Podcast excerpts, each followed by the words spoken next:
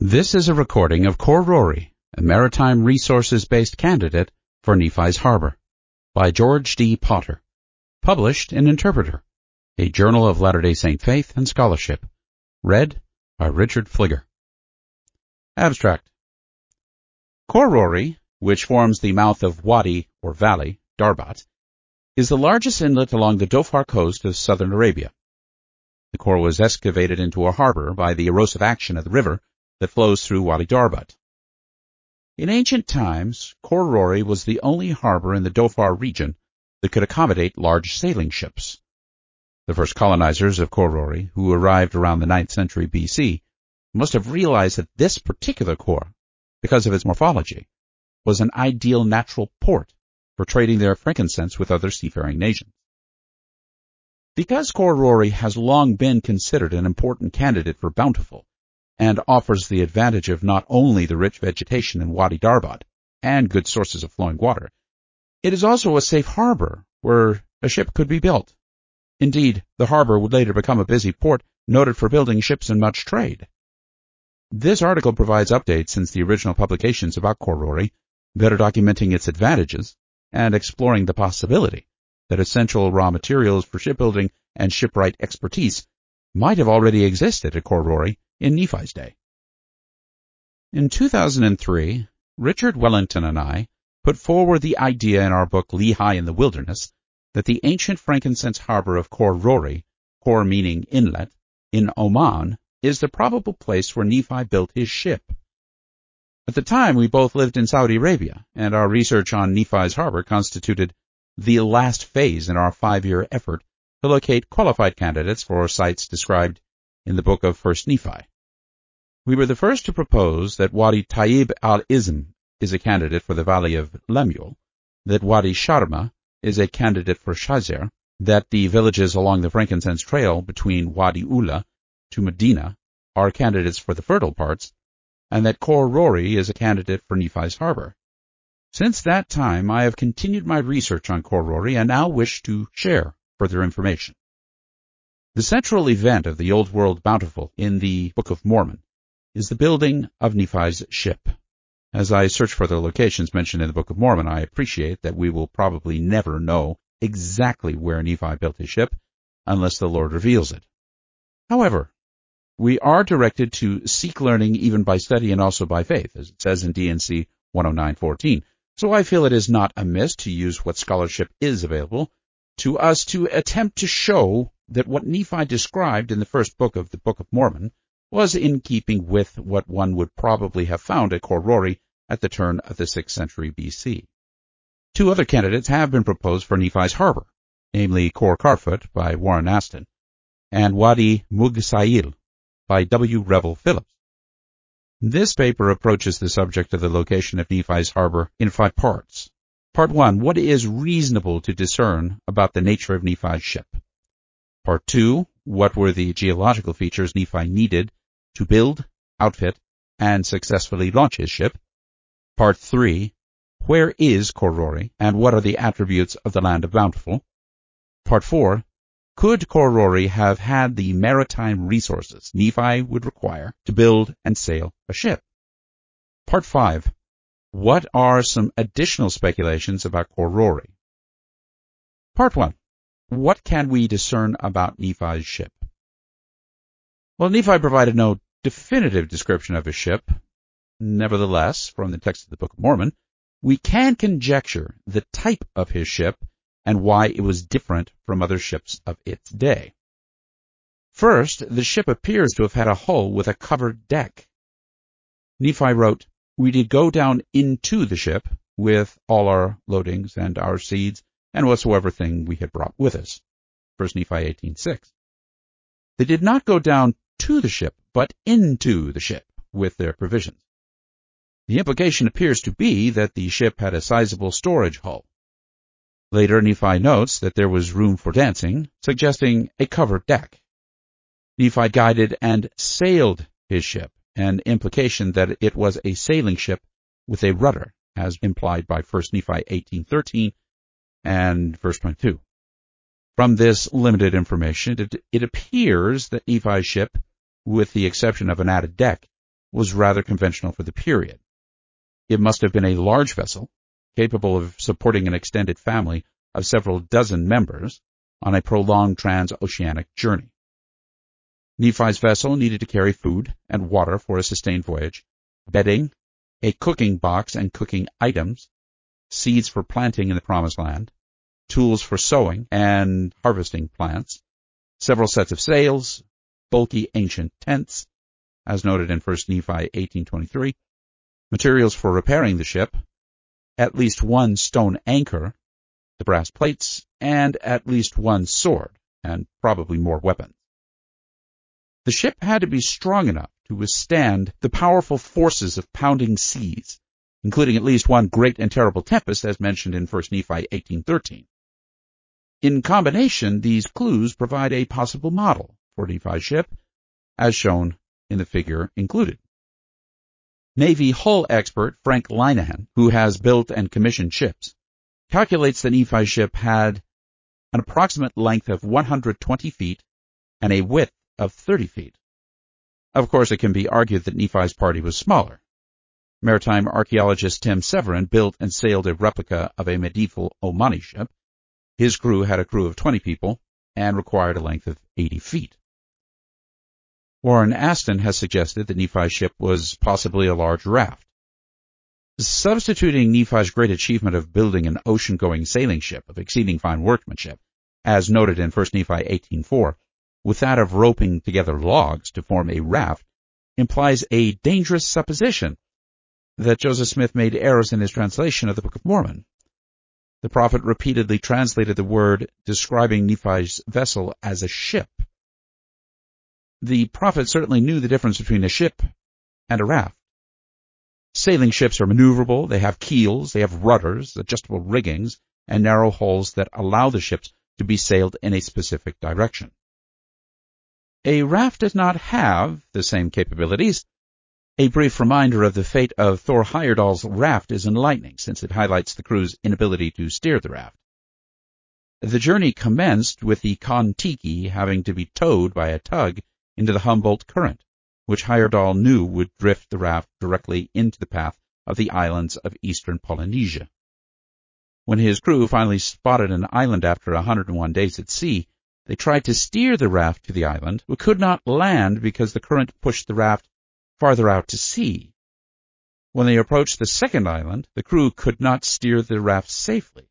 The craft smashed into a reef at Raroia in the Tuamotu Islands on August 7, 1947, and was destroyed.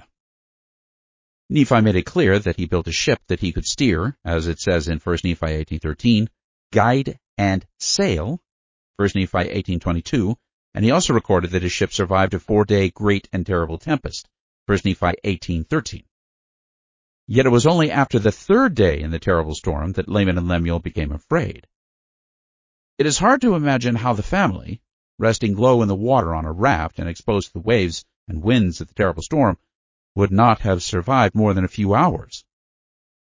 Avoiding Antarctic gales and hurricanes was the reason Thor Heyerdahl intentionally launched the Kon-Tiki raft during the calm period of the year. Indeed, steering the craft was a major problem faced by Heyerdahl and his crew. It is unimaginable to sailing experts that a large family aboard a raft could have navigated, let alone survived, a crossing of the Pacific Ocean, 15,000 nautical miles, or a passage around Cape Good Hope. I will continue my discussion by assuming that Nephi's ship was a sailing vessel somewhere between 80 and 120 feet long with a hull weighing in excess of 100 tons. Phillips writes, quote, During my last time at Sur, or Oman, workers were building a large, beautiful dhow for His Majesty the Sultan of Oman. I, and those with me, calculated that Nephi's ship must have been about the same size. I stood under the large hull in awe and amazement, and with new respect and understanding for the monumental task which Nephi would undertake. Unquote. Such a ship would have required a harbor with specific features for building it launching it, and maneuvering it safely into the Indian Ocean. Severin wrote about his replica ship, quote, It required a place to build her a port to fit her out, and a large crew to sail her. Unquote. Part 2 Nephi needed specific geological features to build, outfit, and successfully launch a ship. There were two primary geological features that Nephi needed in order to be successful in his shipbuilding and launching efforts. These features are addressed in the following two sections. A protected harbor with ways. What does Nephi tell us about the party's departure from Bountiful? He wrote that the family, quote, went down into the ship with all their loading and seeds and whatsoever thing we had brought with us. 1 Nephi 18.6. The most likely meaning of this verse is that they entered a moored ship via a gangplank, i.e., they were in a harbor and Nephi or his family members stored their provisions, personal items, and bedding below deck. In other words, they were in a ship with a decking and not a ship at anchor beyond the surf line.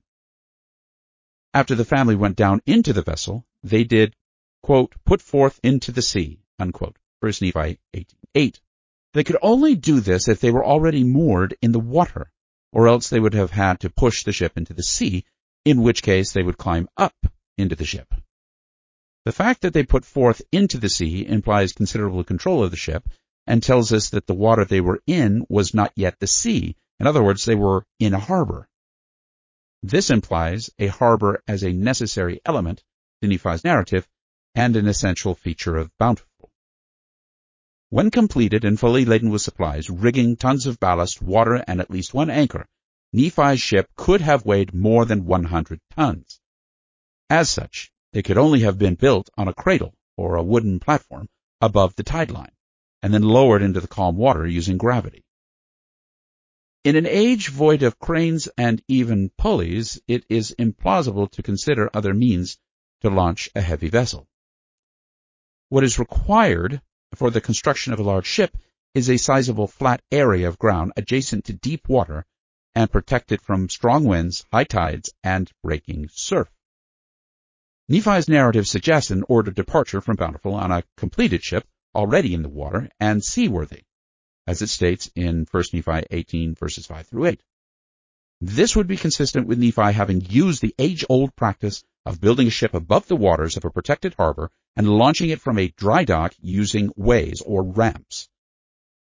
Resting the hull in the safe water would provide the crew the essential time to allow the plank timbers to expand to seal the hull. The Hebrew word is tzaref, and then caulk any remaining leaks. You would check Ezekiel 27.9 for this process. This was the construction method used by both the Hebrews and the Egyptians. Once the hull was verified as being watertight, the deck and riggings could be added, the ship then loaded with ballast and put to sea for sea trials prior to embarkation. All these maritime fundamentals required a protected shipbuilding yard above the calm waters of a harbor. This has been the case throughout history, even until today. One can travel from San Diego to Anchorage, Alaska, and not find a single shipyard on an exposed inlet or beach. In antiquity, Khor Rori was the harbor of the famous frankincense trade. Ships from throughout the ancient world set anchor in her waters. Today, Khor Rori is a large waterway extending over 1.5 miles inland. The Khor or inlet has several natural places where large ships could moor, making it the likely reason that Khor Rori and Takwa, the settlement two miles to the west, were in ancient times called Merbat, the moorings. Said al-Mashori, the Omani supervisor of excavations at Khor Rori, showed us eight clearly defined remains of ancient shipyard ways ramps, from which ships were launched into the calm waters of Khor Rori. The ramps themselves are located just south of the Sumhuram fortress and include moorings where ships were finished and loaded. Even if these ramps were not available in his day, Nephi could have prepared his own building site and dug his own ramp. Excavations adjacent to the ways have uncovered a complete wharf and bollards or wooden posts used to tie up the boats. Now again, Linehan estimates that Nephi's ship was at least 100 feet long, and further noting that the draft, the depth of water that a ship reaches when loaded, of Nephi's ship would equal one-fifteenth the length of the waterline. These are the basic rules which from antiquity to today still hold true and are used by modern-day naval architects. In 1995, Jana Owen of UCLA, who made a study of inlets of southern Oman as part of the Trans-Arabia expedition, assured us that the only natural harbor that could accommodate large sailing ships was Khor Rori. It is reasonable to assume that Nephi's ship would have taken several years to construct, thus requiring a sheltered place to protect the work in progress from the annual monsoon storms. The cliffs that run the entire length of both sides of the Khor Rori provide a sheltered shipyard. Although today there is no inlet at Khor Kharfot, Aston has presented an illustration showing what a harbor might have looked like in Lehi's time. There is no archaeology or historical record to support his idea, however. Further, the illustration Aston offers presents a small inlet with no protection from tidal surges and winds of the monsoons and no breakwater to allow safe access through breaking surf to the open sea. The same eliminations would have been true for Wadi Mugsail. Safe access to the Indian Ocean. Bountiful required a harbor with calm waters in order for the family to enter the ship while moored and then, quote, set forth to sea, unquote, as Nephi explains. Furthermore, it would have been impossible for Nephi's ship and crew to sail anywhere without first conducting sea trials to test and adjust the ship and to allow the crew significant practice sailing. Shipbuilders know that any sailing vessel requires sea trials to trim the sails to set the correct amount and position of the ballast to balance the hull and to train the crew. These necessary tasks would have required Nephi's ship to have exited and re-entered its mother port many times without wrecking in the high surf and rocky cliffs common to the Omani coast. What is required in rough seas, like Oman's Indian Ocean shoreline, is a formable breakwater. Today, a sandbar closes off Khor Rori. However, the port is known to have been open anciently, the sandbar forming only circa AD 1646 to 1690. Guarding both sides of the entry to Khor Rori are great granite cliffs.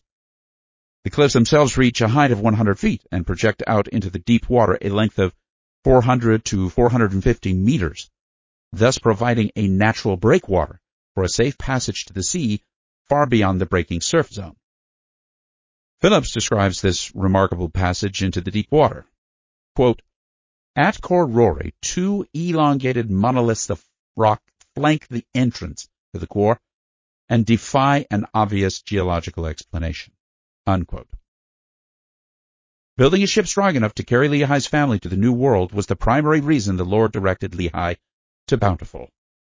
This premise makes the natural harbor at Khor Rori a logical candidate for Nephi's harbor. The long, wide, and deep harbor would have provided Nephi a protected building site, calm waters for launching, mooring sites for outfitting and loading the ship, still waters for practice sailing her, and safe access to the open seas through a remarkable breakwater. Part 3 Khor and the attributes of the land of Bountiful. The natural harbor of Khor forms the mouth of the amazing wadi or valley of Darbat. Nephi's harbor was located in the land his family called Bountiful, so named for its much fruit and wild honey, as described in 1 Nephi 17.5. Bountiful also featured a shoreline, a mountain where Nephi received instruction from the Lord, as he outlines in 1 Nephi 17.7, a deposit of ore in 1711, flint to start a fire, also in 1711, wild game in 1 Nephi 18.6, and a place where Nephi could have been thrown into the depths of the sea by his brothers in 1 Nephi 17.43. Much fruit and wild honey. While it is possible that Nephi referred to wild fruits, the young prophet was from the land of Jerusalem, a culture renowned for its orchards, its vineyards, and its appreciation for fruit. Just read Proverbs 8:19. In describing Bountiful, Nephi distinguished between honey and wild honey, but only fruit, not wild fruit. It is reasonable then that Nephi referred to cultivated crops and not the wild vegetation that grows throughout the monsoonal region of Dhofar. Near the Bronze Age settlements at Khor Rori are found Iron Age remains of irrigated farms. Zarins notes, quote, At Khor Rori we found traces of long walls, many at right angles, placed in the context of diverting water from either springs or wadis. Unquote. Nevertheless, we can only speculate on what Lehi would have found at Khor Rori around 587 BC. That said, excavations continue at Khor Rori and archaeologists have so far confirmed that as far back as at least the 3rd century BC, the harbor had, quote, traces of irrigation works in alluvial deposits and stone alignments that bordered and protected the arable lands and herding practices. All this archaeological evidence is fully in line with the paleobotanical and archaeozoological results which point to the population at Sumhuram, Hadrami ruins at Khor Rori, circa 300 BC, as having a rich and varied availability of food. Unquote. Of course, it could be argued that Nephi's reference that, quote, all these things were prepared of the Lord that we might not perish, as he says in 1 Nephi 17.5, suggests that the fruit Nephi saw was not cultivated by the locals. Warren Aston has used this argument to propose Khor Kharfot as a possible candidate for bountiful. The, quote, uncultivated fruit near the ocean, as Nephi indicates, is the prime factor for giving rise to the descriptive name bountiful, unquote, as he says. While this might have been the case, uncultivated fruit cannot constitute a prime or a specific locator for bountiful in the Dhofar region of Oman. If uncultivated vegetation is what Nephi meant by much fruit, this attribute for bountiful would apply to the entire monsoonal zone in Dhofar, and not exclusively to either Khor Kharfot or Khor Rori. Furthermore, the wild vegetation in Kharfot grows in a very small area and is minuscule when compared to the amount and the variety of native vegetation growing at Wadi Darbat, the valley in which Khor Rori is located. The beautiful Wadi Darbat is an Omani national park with impressive waterfalls, five freshwater lakes, a year-round river, and perhaps the most abundant wild fruit varieties found anywhere in Oman. Wadi Darbat is known locally as the, quote, Valley of the Big Trees. Professor Samir Hanna of Sultan Qaboos University describes this valley, quote, majestic views of lakes, waterfalls, and wildlife. All of this coupled with the surrounding vegetation and the tranquility of the place provides a vision of paradise, unquote. To this day, wild honey is still collected in Wadi Darbat. By foot or by camels, access to Wadi Darbat's lakes above the tall waterfalls from Khor Rori would have been easy. The author has observed camels and their herders ascending from the harbor to the lakes while using both the modern road and beaten camel paths. Today, the harbor area of Wadi Darbat, in other words, Khor Rori, appears barren of significant vegetation. However, that was not the case in antiquity. Within living memory, Khor Rori was heavily forested, and the botanical mission from Florence states that overgrazing has resulted in the harbor's current state. An archaeologist concludes that around 300 BC, the harbor of Khor was, quote, fairly rich in cultivation, unquote. Either blessed with cultivated or wild fruits, Khor Rori and the Wadi Darbat would have been a land of much fruit, even a land described as a paradise. Wild game. As Professor Hanna notes, Wadi Darbat is known for its wildlife. In the mountains surrounding the wadi are found the Arabian leopard, the mountain gazelle, Blanford's fox, the hyrax, the hyena, and the Nubian goat. An ancient cave art in Wadi Darbat portrays large wild animals of various sorts. A mountain, ore, and flint. As for a nearby mountain at Khor Rori, there are numerous choices. To the immediate west of Khor Rori is Jabal Taka, just two and a half miles from the natural harbor and its ancient ramps. Since antiquity, the mountain on the east of Khor Rori has been called Idach al-Salat. Idach al-Salat, traditionally called the Mountain of Prayer, is also the mountain where William Revell Phillips of Brigham Young University found ore and where a Neolithic flint quarry is located below its slopes and just four miles east of Khor Rori.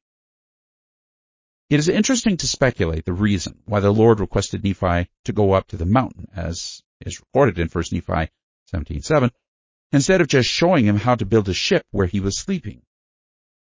Might the Lord have known that Nephi would ask him where to find ore to make tools, as noted in 1 Nephi 17.9, and that the answer had already been provided, the very mountain he was praying on? Aston has suggested that a distinguished mountain at Bountiful was located nearby the sea. Clearly, this attribute would have existed at Khor Rori, Khor Wadi Mugsail, and all the other inlets along the Salalah coastal plain.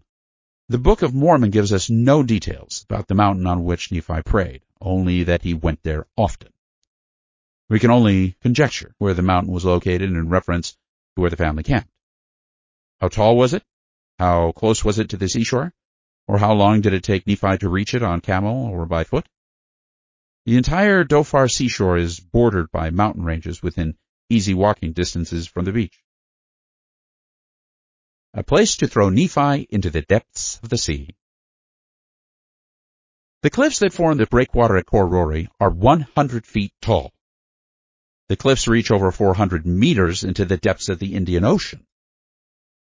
Since it is known that people were living atop these cliffs anciently, and possibly in Lehi's time, perhaps the family was camped among them, and the argument between Nephi and his brothers took place near the edge of the cliffs.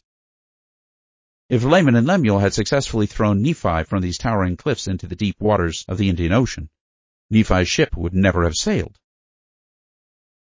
Combining the above attributes that would have marked Khor Rori in 600 BC, and all within a short six-mile walking radius, the natural harbor makes Wadi Darbat and its natural harbor of Khor Rori a formidable candidate for the land of Bountiful. In his book Lehi and Sariah in Arabia, Aston proposes 12 criteria for the land of Bountiful. With its natural harbor at Khor Rori, Wadi Darbat would have met all of Aston's criteria, except for the criterion questioned herein that Bountiful was a place with little or no population. Part 4 could Khor Rori have had the maritime resources Nephi required to build and sail a ship? While still camped in the valley of Lemuel, Nephi received the revelation that he would be given a promised land across the many waters. Nephi must have been quite young when he understood that he needed to build a great ship capable of taking a large family across the many waters. Nephi must have realized that he needed to learn dozens of shipwright and seamanship skills as well as acquire a long list of raw materials for his ship's construction. Due to the fame of the frankincense trade, his father likely knew that Khor Rori was one of the few places in the ancient world that possessed these vital resources.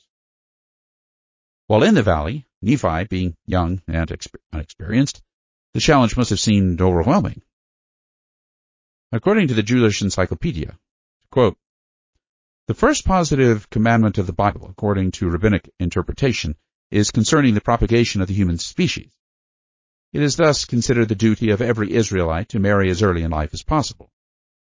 Eighteen years is the age set by the rabbis, and anyone remaining unmarried after his twentieth year is said to be cursed by God himself. Some urge that children should marry as soon as they reach the age of puberty, in other words, the fourteenth year. A man who without any reason, refused to marry after he had passed his 20th year, was frequently compelled to do so by the court. Unquote. If Nephi had three unmarried older brothers, and presumably one or more older sisters, how old was he when he knew he needed to build a large and stout ship? He must have been in his early teens. At that age, what could Nephi have known about the complicated multi-skills he needed to master to construct an ocean-going ship or for that matter, the other skills that would eventually need to be mastered in order to build swords like Laban's, or to construct an ore smelter, to build a temple like Solomon's, and to hammer ore into gold plates. It should be remembered that Nephi came from an elite family. He was highly educated for his time, knowing how to read and write in more than one language. His father was wealthy, having inherited lands and possessing gold and silver and precious things, as noted in 2 Nephi 2.4. One could suggest that Nephi could have been the son of a metal artisan, but that seems unlikely. Since Lehi was wealthy, Nephi was a master writer in more than one language. It's estimated that in ancient Israel only 3% of Jews were even literate. In this context, it is doubtful that young Nephi knew any of the manual skills of the servant or a member of the craftsman class. Who was there to teach him these multiple skills? Perhaps finding a place where young Nephi could learn from master shipwrights and experienced seamen was the very reason that the Lord led Nephi to Bountiful.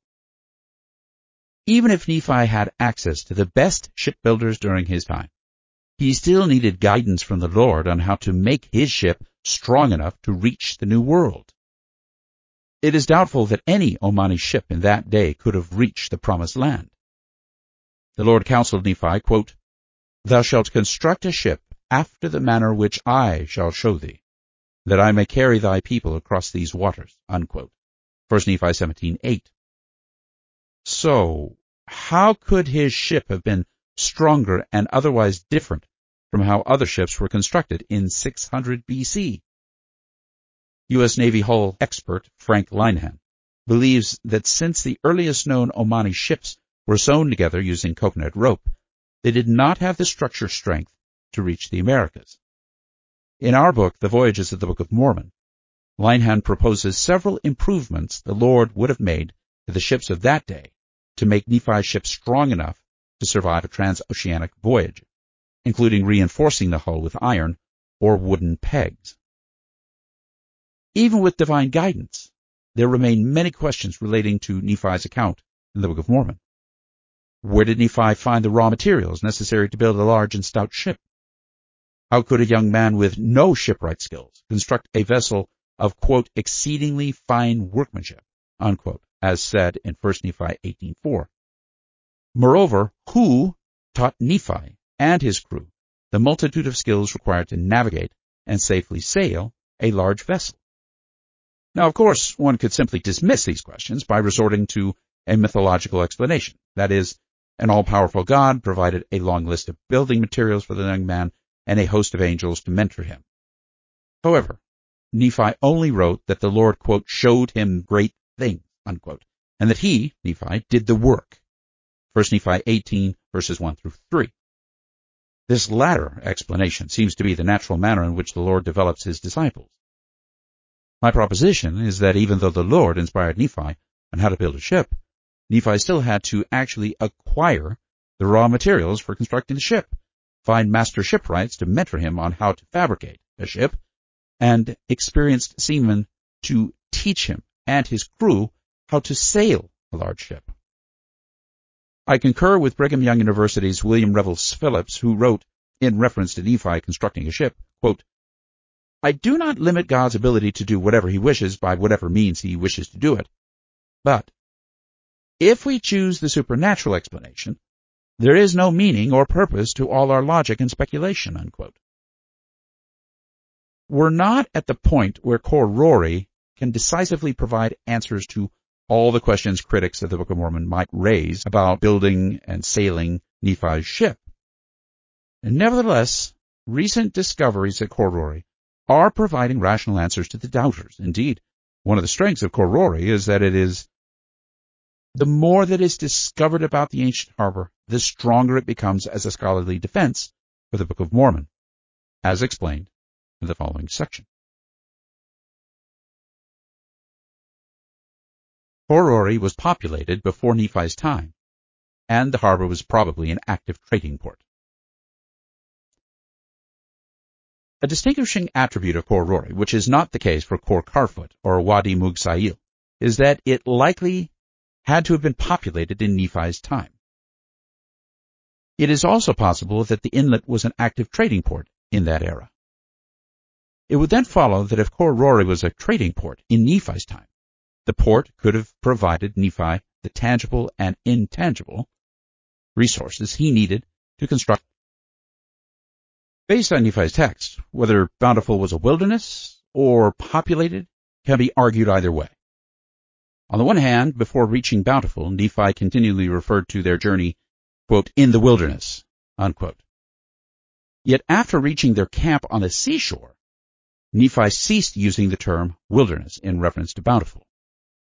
A population at Nephi's harbor provides a reasonable explanation of how Nephi, through daily observation, knew his ship was different from those built by their shipwrights.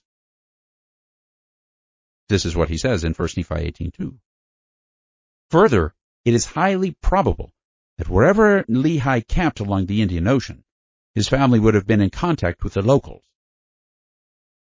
On the other hand, Warren Aston promotes the paradigm that Nephi built his ship in an area that had little or no population, thus few or no maritime resources.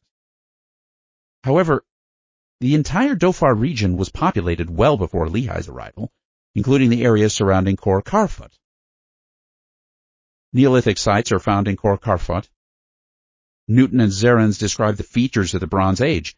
Quote, a small-scale Bronze Age settlement of the uplands, foothills, and coast of Dhofar participated in this international trade, as evidenced by the recovery of Bronze Age tools and weapons, the domestication of plants and animals, trade in frankincense, and perhaps copal. Unquote. Iron Age sites have been found at Raisut, just five miles from Khor Kharfot. An assessment of ancient man-made structures in Kharfot by archaeologist Paolo Costa indicates that the wadi was inhabited at some period.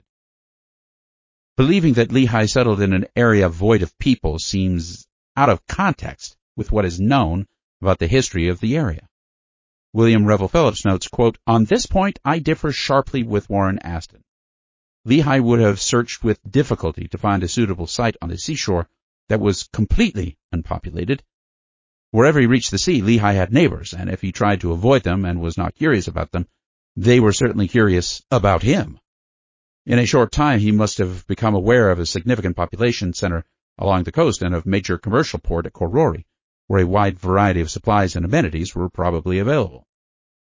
Surely some members of Lehi's extended family must have made friends among the local people and must have traded with them, learned from them, and given and received help in a wide variety of endeavors. Unquote. The question begs to be asked. If members of Nephi's family were interacting with locals, why would he have chosen to construct his ship at a remote site when he could have simply moved to Khor Rori with its excellent harbor, vital maritime resources, abundant fresh water, and plentiful food sources. What do archaeologists tell us about Khor Rori in Nephi's time? Excavations at Ras al Jinz indicate that Oman had been involved in a sea trade with India from great antiquity, from 2500 to 900 BC. Excavations at other sites in Oman indicate that Oman was involved in maritime trade with India, perhaps as far back as the mid-4th millennium BC. Bronze Age findings of carnelian at Khor Rori indicate that the harbor was trading with northwest India centuries before Nephi's time. It is well documented that Khor Rori was the harbor for the exportation of Omani frankincense, a trade that dates to prehistory. The fact that Oman was trading frankincense with Mesopotamia and India as early as the 3rd millennium BC strongly suggests that the port of Khor Rori was involved in some level of maritime trading well before Nephi set sail. Archaeologists Lynn S. Newton and Juris Zarins write, quote, Thus the maritime experience along the Indian Ocean appears to have been linked in a number of distinct cultural traditions from the Arabia Gulf, India, and the Indian Ocean. Unquote. While noting that Khor Rori, quote, has much to recommend it as a possible bountiful, unquote, at least in some respects, Aston has argued that Khor Rori's role as a port had not begun in Nephi's day, and that the ruins at Sumhuram date to no earlier than the beginning of the 3rd century BC. However, the use of Khor Rori as a port may have begun well before the invasion of the Hadramis in Khor Rori circa 300 BC, which may have been motivated by a desire to control and benefit from an already pre-existing frankincense trade that centered in the harbor. The Hadrami settlement did not exist at Nephi's time. However, based on recent work, we now have evidence that it was settled well before 300 BC. In a 2021 publication that discusses finds made in 2016, University of Pisa archaeologists suggest the Sum was built in an area that was already heavily populated, with settlements possibly extending back to and beyond Lehi's day. Quote, the discovery at the end of 2016 of the HAS-1 settlement on the Inqitat promontory at Khor Rori partly upset the previous hypotheses by bringing forth numerous new questions. Unlike what we imagined, Sumhuram was founded in an area that was already heavily populated, as shown by the presence of settlement HAS-1. HAS-1 was indeed inhabited since the 4th century BC to the 1st 2nd century AD, but some older dates from an area used as a dump suggest that there was already a settlement context around the 8th century BC. Unquote. Newton and Zarins conclude, quote, the colony in the Dhofar region at Khor Rori was constructed in stages, and the layout resembles a typical South Arabic period settlement. The site, built circa 300 BC, juts out over the lagoon and sits on top of earlier shell-midden Iron Age sites. The site sits at a prime location.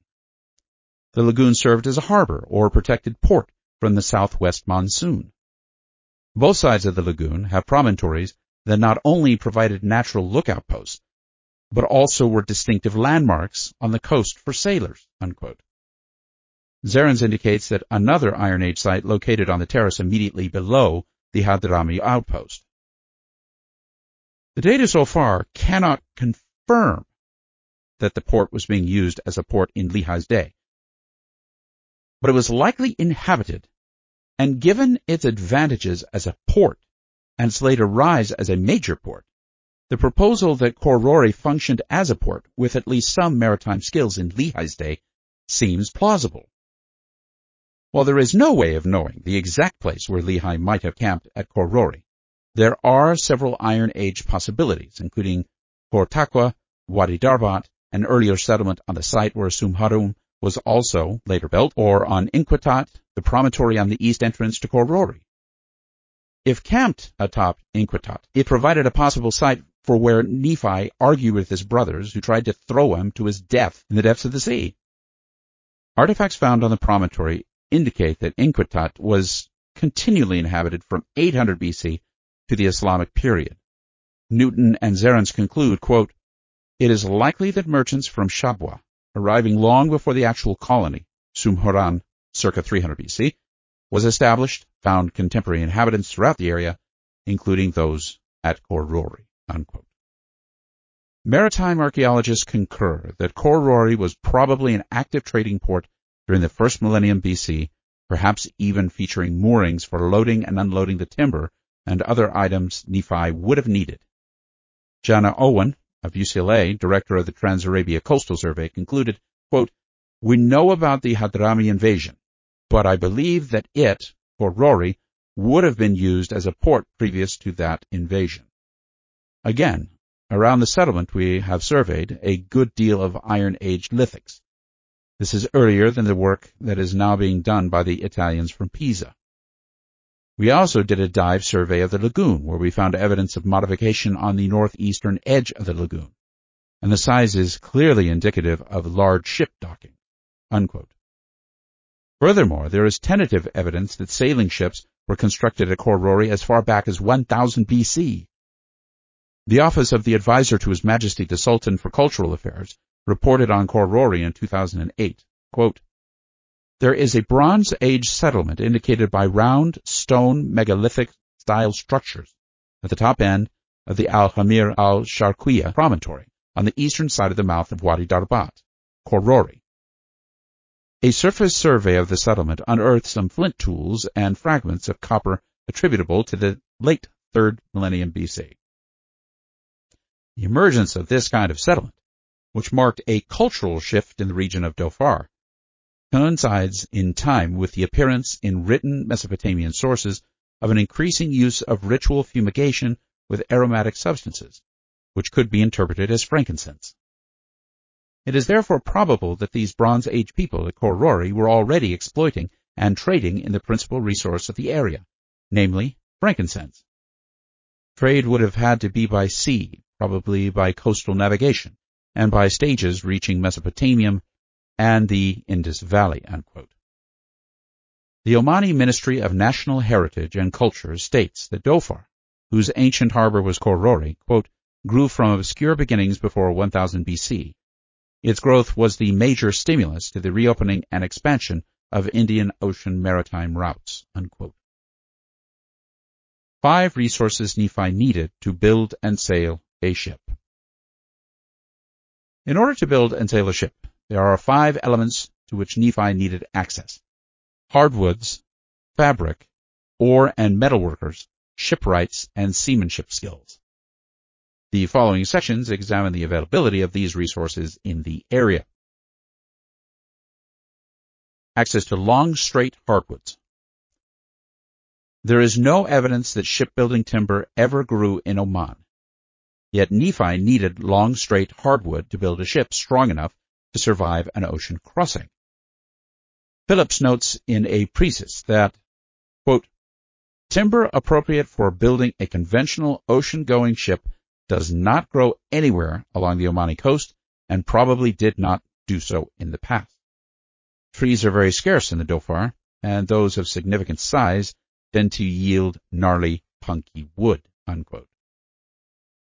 Phillips could have added that the short and gnarly trees that do grow in Dhofar are pervious softwoods, which when placed in water will become waterlogged and sink. The Omani Ministry of National Heritage and Culture notes, quote, Teak and coconut wood were used exclusively for building hulls. Teak had to be imported from India. Jeff Lindsay suggests, quote, it is reasonable to argue that if locals relied on imported wood for key ship's components, Nephi may also have needed to do so. Unquote.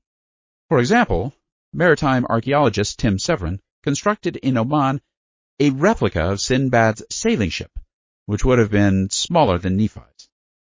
He noted, quote, the problem was that the keel piece to my replica needed to be 52 feet long, 12 inches by 15 inches in cross section, and dead straight. Unquote. Severin had to import from India all the timbers for the replica. The main spar, the timber that holds the mainsail, required a straight tree 81 feet long.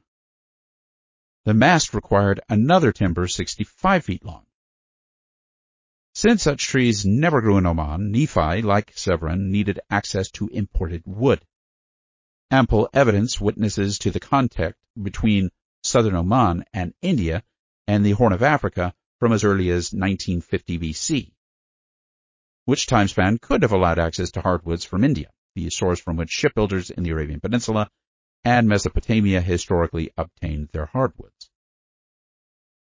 Tom Vosmer, director of the Traditional Boats of the Oman Project, noted of ancient shipbuilding in Oman, most, if not all, planking timber had to be imported. Teak, venteak, and mango, as did spar timber. Unquote. Phillips adds, quote, if the ship were built at Khor Rori or even at Salalah, teak lumber from India was almost certainly available for purchase on the docks at Khor Rori. Unquote. Severin added, quote, the timber for building Omani ships is brought nearly 1,300 miles from the Malabar coast of India. It is a trade which goes as far back as the earliest records, because Oman lacks trees large enough to provide first-class boat timber. Unquote. However, would this timber imported from India have been available to Nephi at Khor Rori in the 6th century BC? Well, in the year 2000, the World Heritage Committee of the United Nations Education, Scientific and Cultural Organization, UNESCO, designated Khor Rori as a World Heritage Site, noting that trade in frankincense was, quote, one of the most important trading activities of the ancient and medieval world, unquote. German maritime archaeologist Norbert Weissmann, who specializes in Oman, writes of Khor quote, certainly it was involved in the traffic to India in Greco-Roman times but there was trade with white India much earlier, unquote. Nephi's description of working, quote, timbers of curious workmanship, unquote, hints that the timbers were probably pre-cut woods or workmanship from a foreign location. An example for pre-cut timbers being exported was almug, as noted in 1 Kings 10:11, a hardwood used for building the temple. Almug was shipped from Ophir, but was believed to have originated in India. Almug appears in the plural form, which Bible scholars have taken to mean that the wood was delivered in planks. When it was written, the Periplus of the Erythraean Sea noted that India was importing beams and rafters to Oman. How could the timbers have been curious to Nephi if he had logged and cut the timber himself? Fabric for sails. Nephi's ship was powered by sails, as noted in 1 Nephi 18.22. Therefore, fabric for sails would have been another resource for the construction of Nephi's ship. Traditionally, the sails on Arab ships were woven from coconut or palm leaves or were made from cotton cloth. These materials stretch with time and need to be replaced within weeks. Nephi needed sails appropriate for strong, stormy wind conditions, as well as larger sails for calm winds. Thus his ship needed several sets of sails requiring a considerable amount of fabric. Cotton would have been available at Khor Rori either as a locally grown product or as an import from India. According to the Periplus of the Erythraean Sea, written in the early Christian centuries, perhaps as late as the 4th century, cloth was one of the products that the inhabitants of Dhofar imported in return for their frankincense. An unlikely but possible material for sails could have been fabric woven from goat hair. Such sails would have been thick, heavy, and less capable of catching wind. Perhaps Nephi could have fabricated sails from the heavy goat hair tents the family brought from Jerusalem. Nautical archaeologist Tom Vosmer studies the possibility that third millennium BC sailors used sails fabricated from goat hair to propel reeded ships from Oman to India. However, his replica of a 5,000 year old Omani ship with goat hair sails sank within hours of launching. Iron ore and metalwork. As noted earlier, researchers from Brigham Young University discovered iron ore in Dhofar, their quote, most exciting and significant discovery, only six miles east of Khor Rori. Other recent findings have relevance to the Book of Mormon narrative. Bronze blades, a knife, and hooks were found in Dhofar dating to 4000 BC. Excavations by a team from the University of Pisa discovered at Khor Rori iron axes, iron nails, an iron knife, an iron razor, well-crafted swords, and iron smelting slag from four iron smelters and slag from one bronze smelter dating from the first century BC. According to the Omani Office of Cultural Affairs, quote, the excavations in Sumhuram have produced a significant quantity of artifacts in metal, bronze, and iron. These are mostly utensils for everyday use, mainly in iron, nails, chisels, hooks, needles, razors, various blades, clips, weights, locks, lamps, sickles, and mattocks. Many of these bronze objects seem to have been cast with a lost wax technique and finished by hammering and engraving. The premises discovered in the residential area that were used by artisans for working metal, especially iron, the discovery of numerous small crucibles in glazed terracotta bearing races of bronze casting as well as the great quantity of bronze and iron slags, all indicative that Sumhuram produced most of the metallic objects found there. Unquote. Furnaces for smelting iron and bronze objects were located round the Sumhuram's market square. In all, the Pisa archaeologists collected 50 kilos of melting slag, mostly from the iron production chain at Khor Rori. In 2013, a large bronze plate with writing on it was also excavated in Khor Rori. Although the plate dates to the Sumhuram period, it hints that recording written text on metal plates was a technology that might have existed at Khor Rori even before that period. Vittoria Buffa notes, quote, the text with its allusion to bronze, object material, is evidence of metalworking in the port.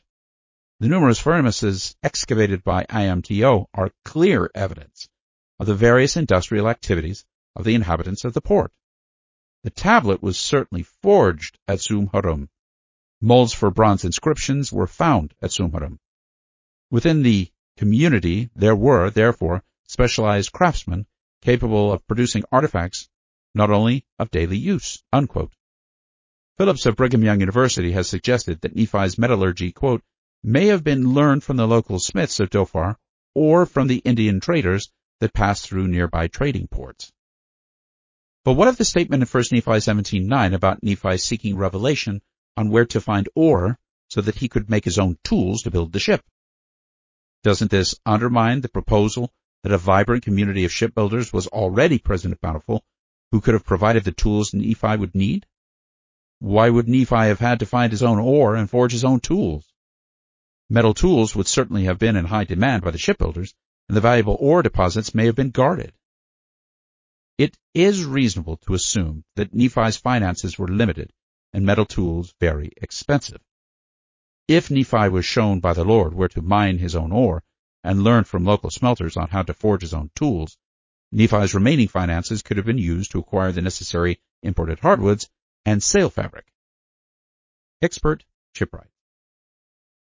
Hugh Nibley suggests that Lehi, quote, and his sons knew a good deal about caravan techniques is obvious, and yet we are explicitly told that they knew nothing at all about shipbuilding. Why should they? Shipbuilding was the jealously guarded monopoly of the coast people, unquote. Nibley explains, members of the family laughed contemptuously when Nephi proposed to build a ship and might well have quoted the ancient proverb, Do not show an Arab the sea, or to a Sidonian the desert, for their work is different. Unquote. It is likely that from where Nephi arrived at Bountiful, his knowledge of shipbuilding was nil.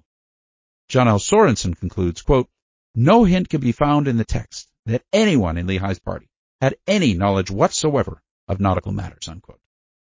Maritime expert Frank Linehan, who has built his own small ships, believes that to build a ship stout enough to reach the New World, Nephi needed access to the best shipwrights of his day. Unquote. Well, the Lord gave Nephi the instruction on how to build a ship. He did not give him the lifetime of experience that shipwrights need to perform their essential craft. Besides metalwork, there is a shortened list of some of the essential competencies Nephi needed to master to construct a ship. Number one, forming a hull by pre-shaping planks and knowing exactly where to place the ship's ribs so the hull could withstand the forces of the sea. Number two, woodworking, for example, tapering a mast, shaping perfectly fitted joints, or preventing leaks by craving planks to within one sixteenth of an inch in exactness. Number three, rope warping and sewing timber, since ship needs miles of rope, and attaching the ropes to the timbers needs the exact number of strings at the correct tension. Number four, bending the planks into exact shapes using steam boxes. Five, caulking the ship and knowing how to mix the caulking compounds to prevent leaks. Eight, oiling the ropes so they do not fail. Number seven, anti-fouling the ship by mixing a coating compound that can protect against ship worms. Number eight, outfitting the ship by knowing how and where to anchor the mast and how to install a complicated set of riggings and sails. So, who mentored Nephi in these essential competencies? As noted earlier, Khor Rori was a major economic center in the ancient world, and maritime archaeologists believe that shipbuilding probably took place there, hundreds of years prior to Lehi's arrival. Ancient shipyard ramps or ways can still be observed at Khor attesting to the fact that shipwrights built and repaired ships there to support the ancient frankincense sea trade. Seamanship skills. Nephi needed a competent crew and the seamanship skills to train them. It takes years to learn and practice the skills needed to control a sailing ship at sea. Historian Maurizio Tosi writes of the ancient Arabian captains, quote, for the first navigators, it was like venturing into outer space, and only a body of accumulated experience ensured their survival at sea. Unquote. The Periplus of the Erythraean Sea mentions that Khor Rori was a safe haven for ships held up in the winter. Quote, the place goes by the name of Moscha, where ships from Cana, today Yemen, are customarily sent. Ships come from Diramaiki, southern India, and Barygaza, modern-day Broach in India, which cruise nearby and spend the winter there due to the lateness of the season. Unquote. Undoubtedly, the later Greek captains learned from the earlier Arabian sailors the advantage of mooring in the protected waters of Khor Rori during the winter northeast monsoon. Perhaps during the winters at Khor Rori, Nephi had access to idle captains who knew how to sail large ships across the ocean seas of the Indian Ocean, and other experienced seamen who could have instructed Nephi and assisted in training his crew. Nephi's ship had to have been manned by a crew with a basic knowledge of how to raise and taper the sails while adjusting the riggings, steering the ship, sailing with and against the wind, including how to quickly change the sails if a storm approached, and how to repair the ship. During all hours of the night and day, a ship the size of Nephi's would have required at least a three-man crew, two men aft at the tiller, and one man forward as a lookout. Another strength to the populated Khor Rori paradigm is that the harbor was at the end of the only known trail to the Indian Ocean from the interior trade route. The famous Incense Trail would have provided Lehi an existing caravan trail for access to the Indian Ocean. The trade route turned eastward at what Book of Mormon scholars believed was Nahom, as found in 1 Nephi 17.1, but eventually turned south for a short distance to traverse the roughed shoreline mountains of Dhofar. Camels are top-heavy. Whenever possible, caravans avoided mountains, and when impossible to avoid, level trails were cut through the mountains to allow camels to climb and descend steep slopes. Laden with heavy tents and provisions, Lehi's family would have required camels to haul their heavy loads and thus needed an established trail through the steep and highly vegetated mountains of Dhofar. The ancient frankincense caravan trail cut through the mountains of Dhofar and descended to the harbor of Khor Rori.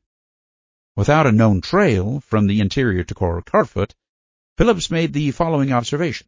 Quote, Wadi Saik today is a narrow canyon for most of its length and is clogged with huge boulders and unfriendly vegetation, making it almost impossible to bring a caravan down the wadi. Unquote. Part 5. Additional speculations on Khor Rori. In the following sections, I offer a series of questions and possible answers to the questions relative to Khor Rori. Was Khor Rori actually named Bountiful? Any proposed answer is necessarily speculative. Nevertheless, I believe that speculation is of sufficient interest to the reader and should be presented. I was introduced to Omani historian and author Ali al-Shahri by S. Kent Brown of Brigham Young University. Ali has written 11 books on the history and language of the Dhofar region where Khor Rori is located. His epigraphical research has been quoted by archaeologist Juris Zarins, the former director of the Land of the Frankincense Museum in Salalah al-Shahri has been a guest speaker at Brigham Young University. Ali al-Shahri's book, The Language of Aad, contains the genealogy of his family, indicating that they are direct descendants of Ophir, the man whose name was given to the famous harbor that is mentioned in the Old Testament. The Brown Driver Briggs Hebrew and the English lexicon states that Ophir is the name of an Arabian tribe. Reverend Charles Forster, B.D. of the Cathedral of Canterbury wrote that, quote, Ophir, like all his elder brethren, settled in Arabia, and that his chief seat lay in the mountains of Oman. Unquote.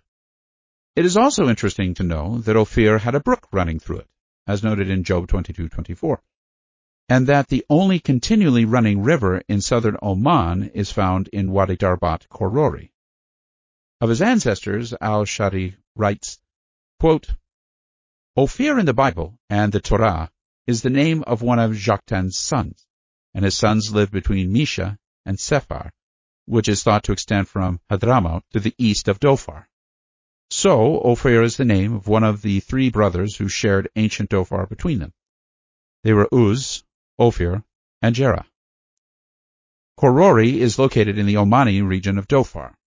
While al-Shahri's written genealogy is based on the oral tradition of the tribal elders, during my visit to Khor Rori in 2019, two representatives from LDS Family Search joined me to meet with Ali for the purpose of obtaining his permission to digitize his genealogy.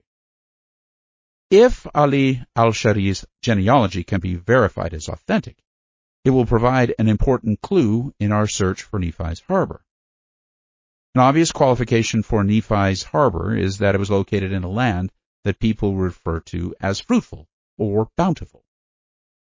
While there continues to be debate as to the location of ancient Ophir, it is reasonable to hypothesize that Khor Rori is a candidate for ancient Ophir. The LDS Bible Dictionary states of Ophir, quote, probably a port of southern Arabia, unquote. Strong's Bible Dictionary indicates that Ophir was, quote, a land or city in southern Arabia in Solomon's trade route where gold evidently was traded for goods. Unquote. Ali al-Shahri grew up at Khor Rori in its beautiful upper section of Wadi Darbat. Included in his book is a map that shows the tribal lands of the Ophir people. The tribes lands of Ophir start at the harbor of Khor Rori and run west for about 10 miles, commencing at the sea and reaching to the coastal mountains. Therefore, Al-Shahri's genealogical record and tribal traditions provide tentative evidence that the ancient name for the natural harbor of Khor Rori is Ophir. So, what does Ophir mean? According to Smith's Bible Dictionary from 1863, Ophir means abundance. The name definition is given in Jones's Dictionary of Old Testament Proper Names of 1990. If you place bountiful in the Microsoft Word thesaurus, you will find abundant as a synonym. Thus, an accurate translation of the name Ophir into English and a possible proper name for Khor Rori is bountiful. Pott's Bible Proper Names states that Ophir means, quote, a fruitful region, unquote. And we know Nephi named the land where he built his ship Bountiful because of the land's much fruit and also wild honey, as is noted in 1 Nephi 17.5. According to Ali, Wadi Darbat has some 400 flowering plants that make its wild honey highly prized. Discovering possible evidence that Khor Rori was Ophir is significant for two reasons. First, it supports the assertion that the Khor or inlet was one of the ancient world's trading ports and that it functioned as a harbor well before Nephi's time. Indeed, King Solomon sent his navy to Ophir to acquire gold, silver, ivory, apes, and peacocks, all likely items that were traded for frankincense at Khor Rori by civilizations bordering the Indian Ocean. During Pliny's time, Oman was still famous for trafficking in native gold. According to Misou Julian in his book Ophir is Dhofar, during the Queen of Sheba's reign, Dhofar had the biggest gold mine in Arabia. Second, if Khor Rori is the precise location of the harbor of Ophir, we can use al-Shahri's tribal lands map to narrow the location of Ophir, namely Bountiful, to an area of only a few square miles that are at and adjacent to Khor Rori the sword connection. Nephi forged many quality swords that were comparable to Laban's high-quality weapon. As previously noted, Nephi was a young lad when he left the land of Jerusalem. His family was wealthy, and he was highly educated for his time, reading and writing at a remarkable level and in more than one language. It is unlikely in his area that the young son of an elite family would have toiled in manual labor, let alone having been a master blacksmith before leaving Jerusalem. What are the skills young Nephi would have had to have mastered to make a sword of highest quality? What is certain is he could not have mastered such a complex competency while casually observing others forging swords. As one swordsmith told me, quote, Nephi had to have worked beside a master swordsmaker for months in order to make even a crude sword. For example, even before refining steel, Nephi would have had to have known the art of making charcoal without oxygen. William Revell Phillips of Brigham Young University writes, quote, Nephi struck stones together to make fire, built a presumably simple pit furnace, and constructed a bellows of animal skins to blow air into the glowing mass of charcoal and ore. Nephi's smelting furnace most certainly never reached the melting point of iron, or 1535 degrees Celsius, or 2795 degrees Fahrenheit but it didn't need to. When air is introduced into a hot mixture of iron oxides and charcoal, carbon from the charcoal combines with oxygen from the air, this gas filters upward through the charcoal ore mixture, removing oxygen from the iron oxides to form carbon dioxide, and tiny crystals of iron, freed of its oxygen, filter downward to accumulate at the base of the fire pit as a gray spongy mass called a bloom or sponge iron. This form of iron reduction, called the direct process, begins at about 1200 degrees Celsius or 2192 degrees Fahrenheit which is possible in a simple charcoal furnace. Although the bloom is not molten, silicate impurities in the ore form a molten slag that floats to the top to shield the hot bloom from the oxygen and cooling effect of the air above. The white-hot bloom can be withdrawn from the furnace and hammered or forged to squeeze out the remaining slag and to weld or compress the iron crystals into a solid mass called wrought iron. Iron produced by this direct process is quite pure on the order of 99.5%. It is softer and more malleable than good bronze and cannot be hardened by any amount of additional forging. Wrought iron is not suitable for tools or weapons and added forging drives more slag from the iron, making it even more malleable. Long heating of the wrought iron in direct contact with glowing charcoal, however, causes carbon atoms to diffuse into the outer layers of the iron, creating a simple form of steel, martensite. This process is called carburizing, and repeated carburizing and forging produce an outer layer of steel that can be very hard and sharpened to a fine edge. The iron is said to be case hardened, and repeated sharpening will remove the carburized steel. In antiquity, all swords were not created equal. Common soldiers fought with inferior weapons that might dent and bend, but kings wielded swords of special steel, each created by a skilled smith after days or months of hard, hot work at his forge. For example, Excalibur. The sword of Laban, said to be of, quote, most precious steel, as written in 1 Nephi 4.9, was perhaps one of these special swords. Nephi would have needed several years to construct his large ship. Steel refining and sword making were active at Khor Rori in the first millennium BC. Knowing that his family would be voyaging to a promised land, and not knowing if they would face hostile inhabitants or wild animals there, Nephi must have sensed the need for weapons. Mentoring under master swordsmiths and practicing sword making at Khor Rori to building his ship seems a likely possibility. The smelters and swordsmiths of Khor Rori present a possible explanation of how Nephi became a master swordsmith and an experienced refiner of metals. Summary.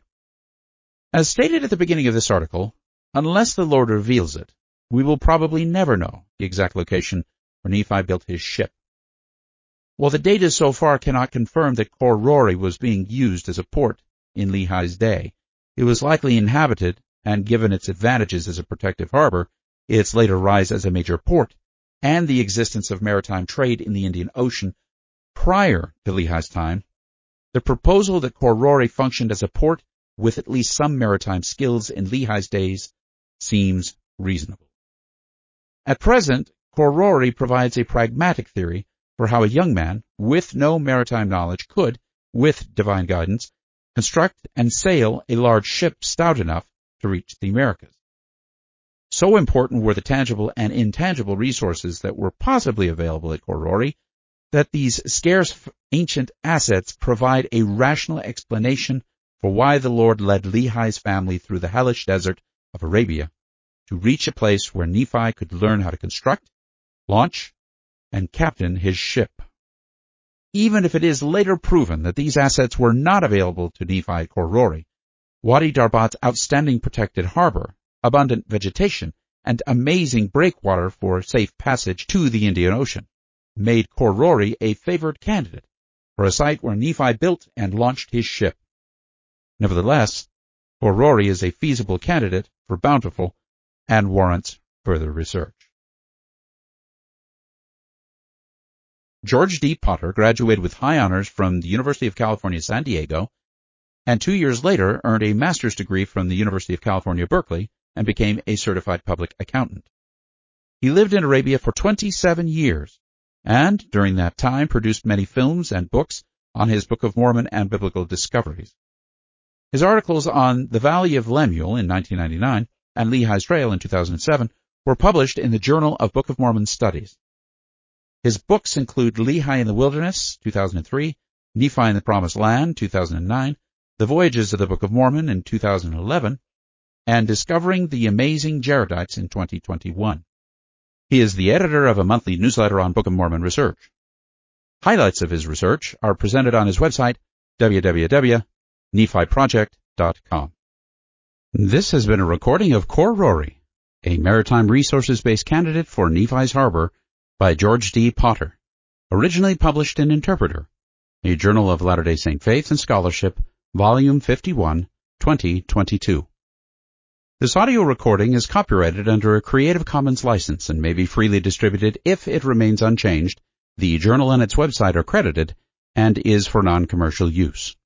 A printed version of this and many other articles and resources on Latter-day Saint Scripture can be found at interpreterfoundation.org.